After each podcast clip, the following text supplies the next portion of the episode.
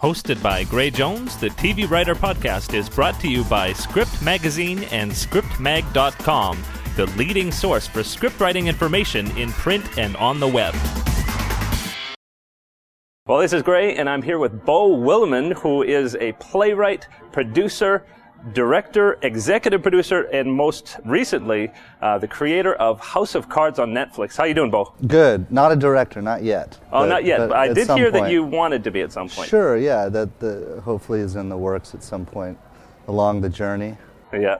Well, actually, journey is a great word to use because I do want to talk a little bit about how you got to this point. You didn't even start out as a writer, did you? No, I started out as a painter. Uh, I was painting and drawing before I could read or write. Uh, that's what I thought I was going to do with my life, and it's what I studied in college.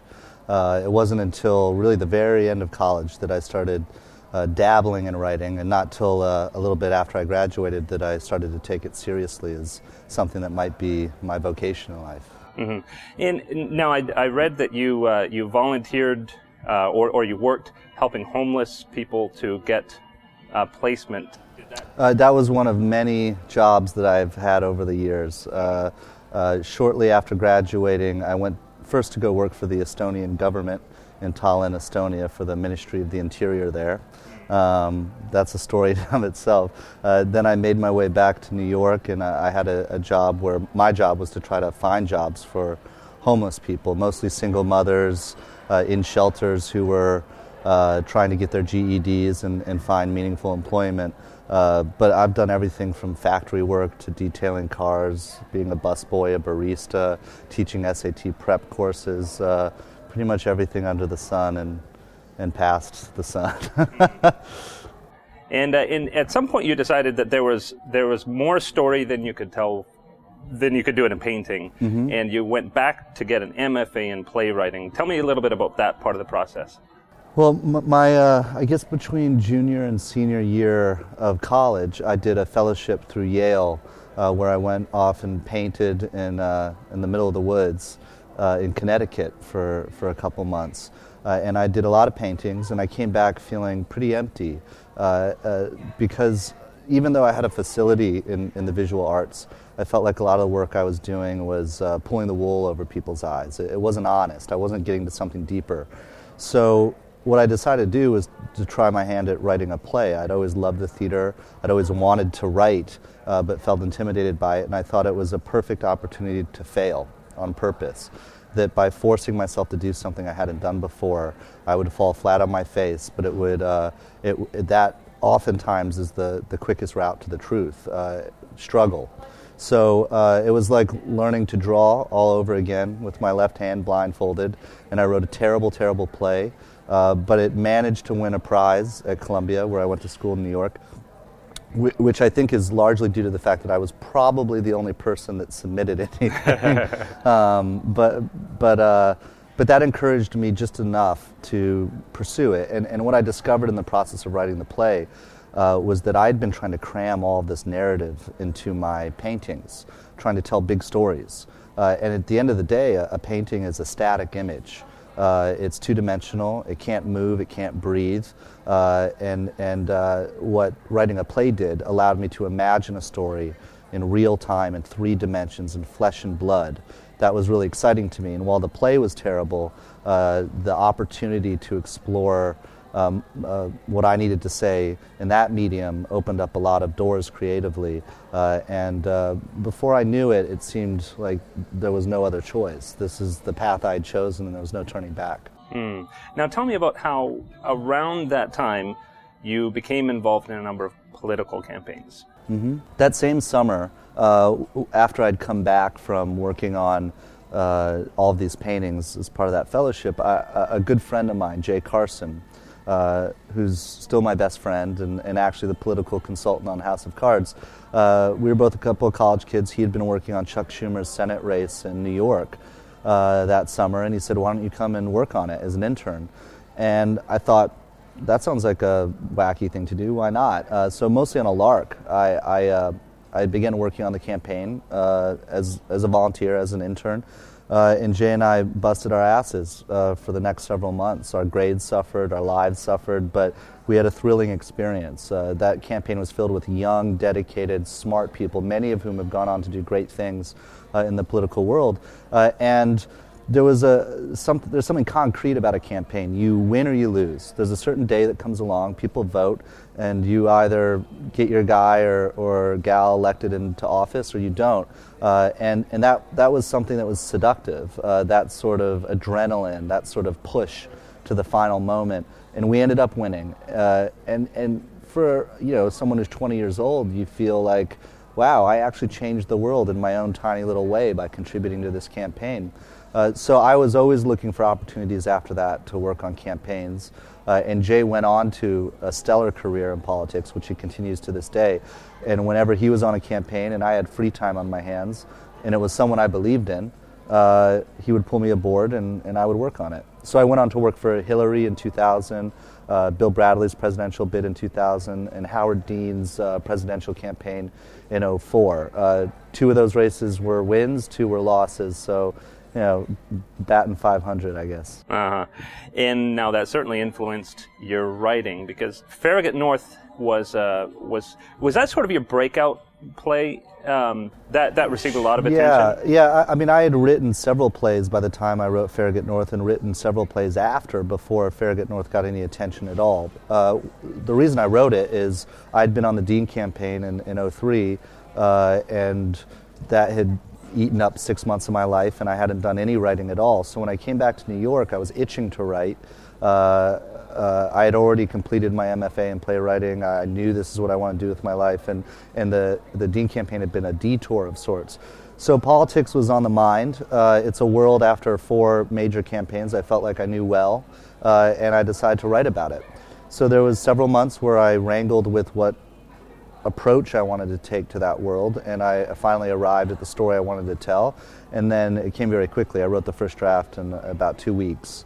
Uh, then, then rewrote it for many weeks after that, sent it off to a bunch of theaters. They all said no, and I put it away. And it wasn't until two years later uh, when I finally got an agent that he read my work, said, This is the play I want to send out first.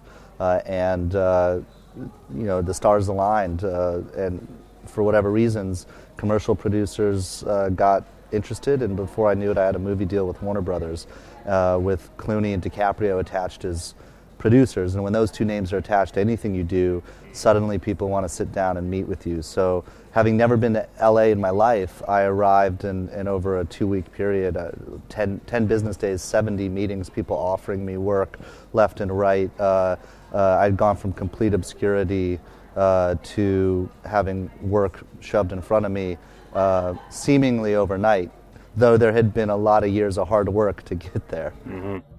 And well, t- tell me a little bit more about what that was like when when you were having these meetings. These were these were general meetings. Were were they trying to buy the project, or were they? The project was already set up at Warner Brothers. Eventually, uh, it moved. Uh, Cross Creek funded it, uh, and Sony distributed. Uh, but but at the time it was part of a deal with Warner Brothers, so that was already set. Uh, this was this was mostly people who um, were looking for opportunities to work with me in the future. So whether it was offering a rewrite or ha- wanting me to read a, a book. Uh, so that I might adapt it, or uh, you know, an article that they thought might be a good idea uh, for a screenplay. Uh, it, it, was, you know, look, it happens in Hollywood that for whatever reason, someone for a few months is a hot commodity, uh, and and I got to be that person for a few months, and it was exciting, and and uh, it, it feels great when you've been struggling to earn a single dollar writing anything for people to really want to be in business with you. Uh, but but you have to take it with a grain of salt. I mean, three months later, it'll be another hot commodity, and three months after that, another one. Yeah. So, so now you did have uh, uh, George Clooney, Grant Heslov working with you, and it became Ides of March. And I imagine that was actually feature-wise relatively quick process. I mean, some features can take ten years. Yeah, I mean, it always feels painfully slow because you want it to get up there on the silver screen as fast as possible. But all things considered, from from the moment uh, I got that first call about the Warner Brothers deal to the film being made and, and released into the world, uh, that was around a four-year process, which, as far as Hollywood features goes, is, is pretty fast. Um, I think that's because largely of, of George Clooney. Uh, he's able to accelerate that process. When he wants to do something and he's serious about it, uh, it gets done. It could have gone even quicker, uh, but George made the decision in 2008 when, when he was first thinking about shooting the film that maybe it wasn't the best time to put it out into the world because the, the, the movie takes a, a dark look at politics. And in 2008, which isn't all that long ago, if you remember, uh, there was, uh, at least in the United States, supreme feelings of optimism. Hope and change was the order of the day.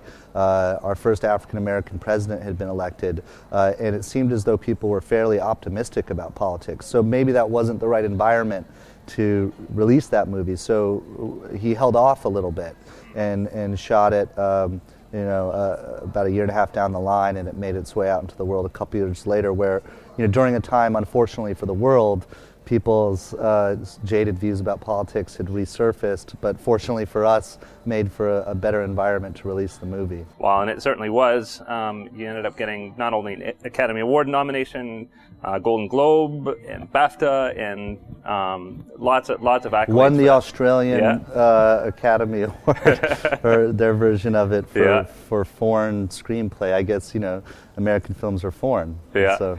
and, and, so tell me about that. that. I, I, mean, it, around the world, everybody watches the Academy Awards, and, and to even be nominated um, did that get you into 70 more meetings, or, or, what was that? Well, at that point, I was already firmly entrenched with House of Cards. Uh, that that's what I knew I was going to be doing for the next several years of my life. So certainly there was there was interest, uh, but I had told my agents uh, at that point I, I, I don't have time really to squeeze in any more work because this is more than a full time job.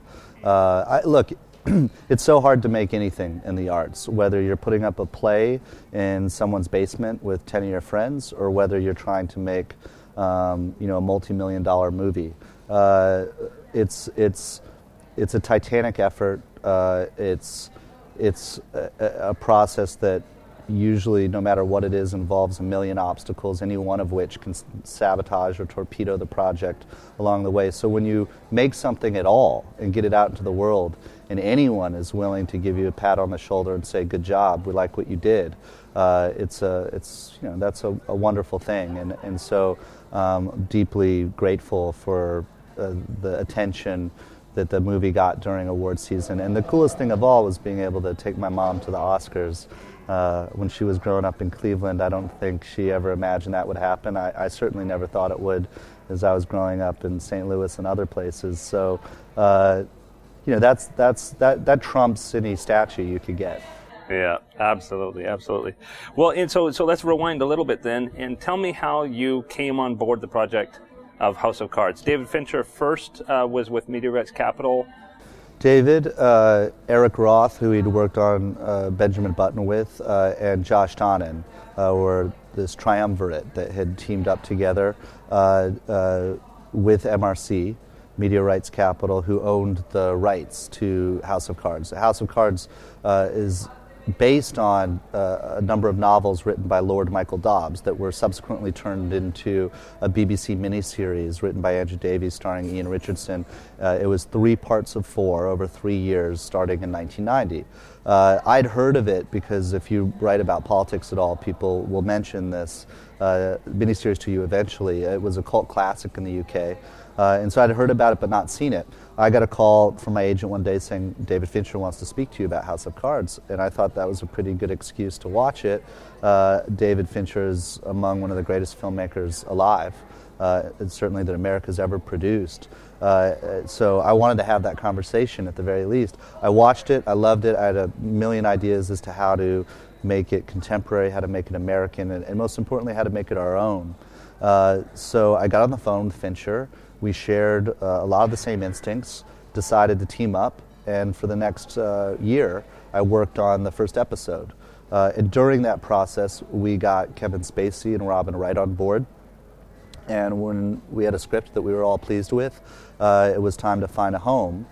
We met with a number of networks, uh, but we ended up going with Netflix, which is more than a network. I mean, it's, uh, international, um, you know, gargantuan company that is revolutionizing the way people uh, receive content. So uh, Netflix offered two things that no one else had the guts or the resources to offer. One, they they they guaranteed two seasons up front, which is unheard of, uh, 26 hours. Uh, and two, they offered us creative freedom. They said, We're not going to get in your way. We want you to make the show you want to make. We trust in you, we believe in you, and uh, if you team up with us, it'll be your show. So that was an offer that we couldn't refuse, and uh, it ended up being one of the very best decisions we ever could have made. Wow. Well, and, and there are some, a whole bunch of really unique um, elements to, to that. Uh, I interview a lot of network TV writers, and there are so many. I mean, there's so much structure to everything. Structure in terms of the way they write. There's there's a just a frantic pace to get things out the door. There's um, I mean, you've got to work with the the commercials, and then tons of you got standards and practices, and you've got tons of layers of network notes. I mean, this must have offered you so much freedom. Uh, uh, incredible amount of freedom. And, and because I've never worked on a regular network television show, I have nothing really to compare it to. Uh, but but I certainly appreciate and, and can fathom the enormity of the freedom that, that was handed to us. Uh, you know, not to be disingenuous, we were in constant communication with Netflix. They were at every table read. They had uh, we sent them the scripts. They had access to the dailies. Uh, but never once did I receive a document with corporate notes uh, that I had to implement.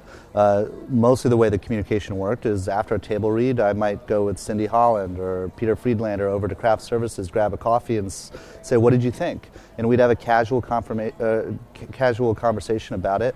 Uh, and uh, sometimes I would take their thoughts, and sometimes I wouldn't. But there was never some sort of decree from Netflix that you must do what we say. Uh, and, and, mostly, uh, whatever that conversation consisted of was questions. Um, uh, it wasn't really, we think you should do this, we think you should do that. It truly was a dialogue, which was great. And they're very, very smart, insightful people. So um, I welcomed those conversations. Um, in terms of commercials. We, we never wanted to do a show where we had to contend with commercials in the first place. So even when we were sitting down with other networks, they were cable networks that were subscriber based, where we wouldn't have to necessarily deal with commercials. Uh, and and I, you know, simply have no interest in writing that way. Uh, you know, I guess there's the five act, you know, hour long structure for commercials, and you know, I don't think about any script in terms of acts. Uh, uh very careful thought is put into how each script is structured, but not in terms of um, how much soap we need to sell. Mm. And, and actually, another a unique part of the process, which I think in part was due to the fact that Kevin Spacey was in in England shooting. Um, and, and not shooting. He was he was performing, performing Richard III on a world tour. Yeah, and so because of that, you actually had a, a longer development process, perhaps than you might have had, and you were able to pre-write your scripts before shooting. Uh, was that a challenge? Pre-write. I've never. Well, in, in, in, the sense yeah, of it, typically yeah, yeah. You, you write as we you had, shoot. He was doing a world tour for nine months, uh, so he was not going to be available to start shooting until he finished that. So I said, let's get started right away. We can use these nine months. Uh, I hired a, a number of writers set up shop uh, in a three-story house in Venice, California. I lived on the top floor. The writer's room was on the bottom floor. My commute was two flights of stairs each day, uh, and uh, we got to work. Uh, so by the end of uh, those nine months, we had 13 scripts written. Uh, now, those scripts were at various stages of maturity in, in terms of, and by maturity I mean, you know, some had been rewritten half a dozen times, and others were pretty hot off the presses by the time we started production. But we had a very clear idea of what we wanted to do and where we were going. Uh, when we got into production, you respond to things that you're seeing on camera. Uh, for instance, Corey Stoll blew us away. He was always supposed to be a series regular, but uh, his part was not nearly as big in those first 13 scripts as it became. Uh, when we saw him on camera with Kevin, it was electrifying, and we you know, we all wanted to see more of him. So I thought about ways in the story that we could put him more front and center. The whole storyline of, of Peter Russo running for governor uh, was intended to be another character altogether running for governor. And I decided to conflate those two stories into his story uh, so that we could, we could see more of him. It ended up being a much stronger narrative choice. Uh, Rachel Brosnahan, who plays Rachel Posner, uh, the call girl, in the first two episodes, uh, that was supposed to be it for that character. But as I began to expand the Russo story, uh, she had impressed us. So we decided to take a gamble and see if we could put more story on her shoulders. And uh, it ended up being a great gamble because she was fantastic and she ended up becoming a major part of season one. So you respond to what you're seeing. Uh, and, uh, and that required page one rewrites and a lot of scripts, had a ripple effect. Uh, but uh, we always knew what the big signposts were and where we wanted to end up by the end of the first season. And so, so House of Cards, and, and actually, I, it's, it's funny, as, as you mentioned, th- what pulled you away from painting was the story you wanted to, to tell. But House of Cards really feels like a, a tapestry come alive, it, it, if you will. Like it, like it feels like you're, you're painting more and more details here, and then the next episode is a different part of the of the painting, and and and actually, I love the fact that there's no commercials, and and also the fact that with Netflix they've released them all at once. So if you want, you can you can watch several episodes at once. Because especially somebody who's not, I'm not American, and so following all the politics is is a little harder. Being able to watch more in a row helps me to track all of the details. Um, but but tell me a bit about um, the the themes of the show and and about the the power. Was that something that you had in the very beginning, or was that something that developed as you wrote it? Well, I don't know how you write about politics without writing about power. Uh, even even in, comedies about power, I mean about politics, you're dealing with power. Uh, and ultimately, I would say the show's not about politics at all. It's about power, and politics folds into that. And I would go on to say that uh, I think every story, in every movie, in every play, in every novel is about power. We experience power in our daily lives, every one of us, in a myriad of ways, whether it's at the workplace, whether it's in our domestic relationships. Uh, it could be as simple as you're waiting in line for a cab and someone butts in front of you, and how do you react to that situation? There's a p- power dynamic at play there. Uh, I, I, you can name any movie, any story, and I could probably give you some sort of example of how that thematically has to do with power in one way or another. Uh, the advantage of writing about uh, Washington, D.C. is that you are dealing with characters for whom power uh, is their way of making a living. Uh, they're experts at it, they're masters at it, so you get to see power dynamics played at the highest levels. Uh, but the show doesn't relegate itself purely to the political uh, expression of power. Uh, you see it in the marriage between Francis and Claire Underwood. You see it uh, at the Washington Herald or at Slugline in terms of how power plays into the media. Uh, and you see it in, in uh, more in sort of more lyrical ways. And what does it mean for uh, a woman of privilege to interact with a homeless man? you know, or, or, what does it mean for Claire to visit uh, her former security detail in the hospital, where you have that upstairs downstairs uh, uh, dynamic happening, but at the same time, death is the great equalizer. Uh, we try to uh, approach power from all angles. Mm.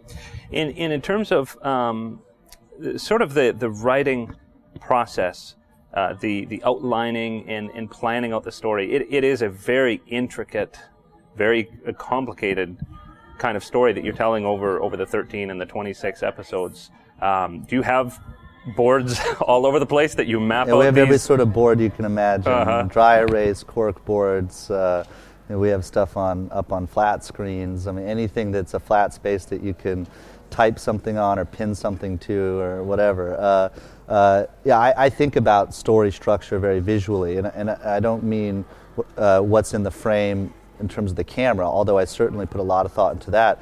But I see the overall structure. You mentioned a tapestry is, uh, you know, sort of like a painting. And and uh, when you paint, you don't paint one little area in fine detail and leave the rest undone. You kind of have to paint within the whole canvas at the same time, and then the detail is arrived at by layers. Uh, but if because if you're just focused in one little area, uh, and lose sight of the overall composition, uh, then you get something that isn't cohesive oftentimes. Uh, so start out a season, uh, and I only have one season to use an ex- as an example. Re- well, two, because we're deep into the process of writing season two. But but um, uh, in both cases, uh, start out with this grid, and across the top is episodes one through thirteen, and down the side is either major characters or, or major story threads. Uh, and I usually walk into that process with a pretty decent idea of some of the very big things I want to have happen and where I want it to end. Uh, and, uh, and then assemble the writers and start filling in that grid. And you're talking about big, broad uh, signposts. Uh, so in season one, an example would be uh, we know we want Zoe to leave the Herald around here. Uh, we know that we want Claire and Francis to have a blow up around this part of the season. Uh, we know that we want Russo uh, to meet his demise like around here. We know we want to end here. Uh, and then you start filling in the gaps, and sometimes you start moving things around because you see the rhythm of the season. I knew I wanted the Sentinel episode where he goes to have the library named after him smack dab in the middle because I saw that as a pivot. Uh, where after after the Sentinel episode happened, the drama really starts to um, move very very fast. Before that, I wanted it to sort of creep up on you. So you start looking at it that way, and then once you know we would spend two or three weeks doing that. Then you start diving into episodes one at a time, and you beat those out, and you go story thread by story thread. Uh, you say, in this particular episode, we want Francis to somehow uh, screw up the Secretary of State nomination. Uh, and then you start looking at that thread beat by beat and what do those scenes look like, and then you move on to the next one. Claire is dealing with firing her staff at the CWI. What are those beats? And once you feel like you've got those threads worked out, uh, we then start putting them up on a board and, and playing with the chronological order day one, day two, day three, day four, day five. And how do these things line up? What's during the day? What's during the night? Where do they happen? Um, you start to refine what those beats are. You discover maybe I don't need this one, or maybe I need another one here, or the time logic doesn't line up, or isn't there an interesting parallel that's going on between these two story threads in these two beats, and do I want to put them back to back because it'll resonate more? Uh, so you start thinking about all those things. Then you have all your beats up on the board.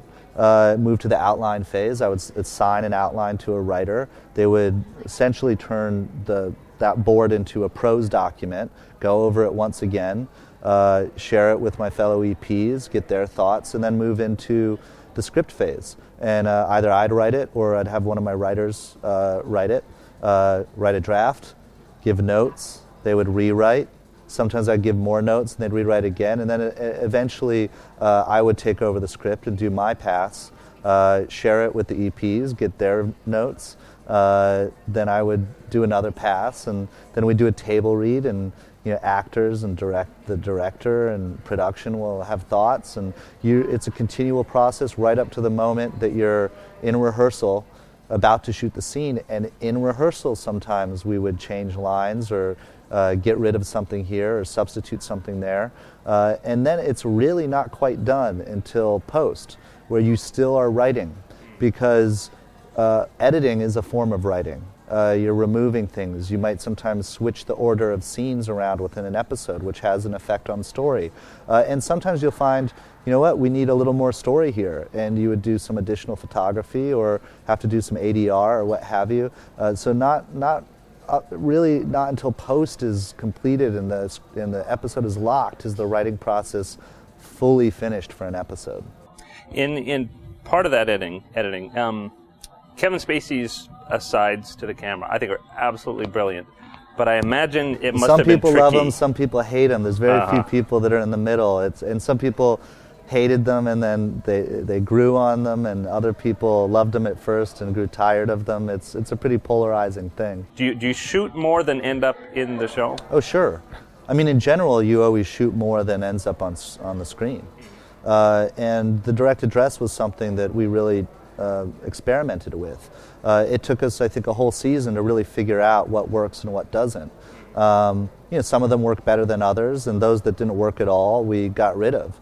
Uh, and, and there were some cases where they didn't work particularly well, uh, but we needed them anyway for for a story point, uh, and you just have to live with those and try to edit them down and to their bare minimum. Uh, I mean, Kevin is so extraordinary as an actor that he can pull anything off. Uh, but when he when when he has good writing to work with, he it just sings. So so you know, whenever a direct address isn't at its best, it's not because of Kevin, it's because of the writing. At the same time, you have to take chances with these with a device like that, otherwise it'll get stale. So, uh, you know, early on in the season, a lot of the direct addresses were either presenting a worldview, like, uh, you know, I, I, have no patience for useless things. That's a worldview. That works generally for us. Uh, or they would be um, p- providing some sort of political insight. You know, uh, what a martyr craves more than anything is a sword to fall on. Uh, so it gives you a sense of his thinking tactically uh, as he's in a given scene or, or, about to walk into one or just coming out of one. Uh, that, that, that, gives you an example of him as a, a, master tactician. Uh, that works for us. Sometimes they're just a throwaway line for pure entertainment's sake to try to get a laugh. You know, uh, I despise children. There, I said it. Uh, that you know that that that that uh, kind of overlaps with worldview, and, and and when you can, you try to hit multiple birds with one stone: worldview, political insight, uh, or or a laugh. Uh, and, and you know, there, there, are times when we use it for expository purposes. If you look at Shakespeare's soliloquies in Richard III, 80% of the text, when I really analyzed it, uh, is actually expository, which surprised me because they feel so close to the bone um, emotionally. The ones that don't work for us as well is when uh, Francis is in real time exposing his vulnerability or psychologically uh, or psychological um, turmoil verbally. It, that's not to say Francis shouldn't have psychological turmoil or feel unbalanced or vulnerable at times, but it's much more powerful when we show that than when we tell it. When you see Francis Underwood talk about that, uh, it diminishes him and it, it's, it, it, nothing can substitute Kevin Spacey showing that in his face and his body language. A good example would be after Claire has left him for a couple episodes, he, he goes outside onto the patio with a beer, sits down, and starts to hum Shenandoah. Uh, and Carl Franklin was, was masterful in leaving that in a wide shot so that you really felt the isolation as opposed to getting close to his face. Uh, and you just heard this man humming alone in his backyard uh, it tells you everything you need to know. And no direct address could ever approach uh, the power of that moment visually in terms of the behavior that Kevin brought to it. Well, in, in, in that, it really is a very unique medium. It, it feels very, very much like cinema, but it's like thir- a 13 hour cinema. Well, we always, none of us had done TV before. We didn't know what we were doing. I mean, Netflix didn't know either. Uh, they had never done TV before. David hadn't, I hadn't. Um, we all walked in as neophytes. Uh, and um, so I think we didn't try to make a TV show. We tried to make a 13 hour movie. Uh, and it was split up into chapters, and those chapters are of roughly equal length. Uh, but ultimately, what we felt confident in was our storytelling abilities. We all knew how to tell a, a good story, and so that's all we set out to do and you did it pretty economically. I mean, all things considered, with the with the one hour, with the scope of the production, the numbers that you were able to come in on, pretty good. Yeah, I mean, we we're certainly we're definitely not the cheapest show around, but we're uh, we're not the most expensive one either. And uh, uh, David has a very particular aesthetic uh, that that uh, he held himself and to all, all the directors to. Uh, it's filmic, it's beautiful. It is complex, it's classic, and we wanted to make sure that we could do it justice. So, yeah, when you really think about the fact that we shot the equivalent of seven movies in one year uh, with the resources we had available to us uh, and, and, came in under budget, in fact, yeah, I mean, I, I think we were uh, miraculously frugal and efficient with our filmmaking. Very, very cool. Well, let, us change gears a little bit and talk a little bit about career development for writers. There's a lot of people who watch this podcast are up and comers in the industry, and you took uh, not the most common route into the industry. I don't the think industry. there is a common route. There's no formula. Mm-hmm. But uh, what would you advise to somebody who wants to, to write, say, for instance, for a cable show like this? Uh, first, I would say don't write. Don't do it at all. I mean, it is a, it's, a, it's a career that is rife with uh, rejection, despair, uh, and with very little chance of success. Uh, now, if you choose to ignore my advice and write anyway, then that means you were meant to be a writer. You have no choice. You feel compelled to tell stories. And if that's the case, um, God bless you. Uh, it's probably not going to be easy. If you think that if you can't uh, live with the fact that more likely than not you will never get any recognition or material success from your writing, and you can't live with that, then it's not a career for you. Uh, even if you do experience some form of success and recognition, uh, it can easily uh, disappear in an instant. Hollywood is a fickle place. Uh, so you have to always be prepared to go back to that. Um, now, that's the Debbie Downer side. Uh, uh, in, in terms of you know the optimistic side, I, you know, I feel like people who write, whether it's for the theater or whether it's television or whether it's film, are all part of a very large and eternal organism, and they're, they're, we are all sort of cells in this big amoeba that's trying to tell a story that's bigger than all of us. Uh, we tell the same story over and over about the same universal themes, but each of those cells brings its own uh, DNA and mitochondria to it and, and, and makes it unique. Uh, I, I don't think one should write for a cable network. Like, if your goal is I want to write a show for a cable network, then you're approaching it the right, wrong way. You should write the story you want to tell, and that story will dictate what medium it belongs in. Uh, and then you should write what is important to you and what you want to watch, not what you think cable executives want to produce. And I'll give you a good example. Um, when I was starting out, I wanted to do a show about Atlantic City d- uh, during uh, Prohibition. Uh, and everyone was saying to me, no one wants to do period pieces anymore. I mean, The Pacific had just come out on HBO. It cost $200 million, uh, and uh, everyone was turning their back on period pieces uh, and said, waste of time, don't do it. And so I didn't. And lo and behold, a few years later, Boardwalk Empire comes out. Um, now, pe- people in Hollywood don't know what they want they have to pretend they think they know what they want, so they have a plan.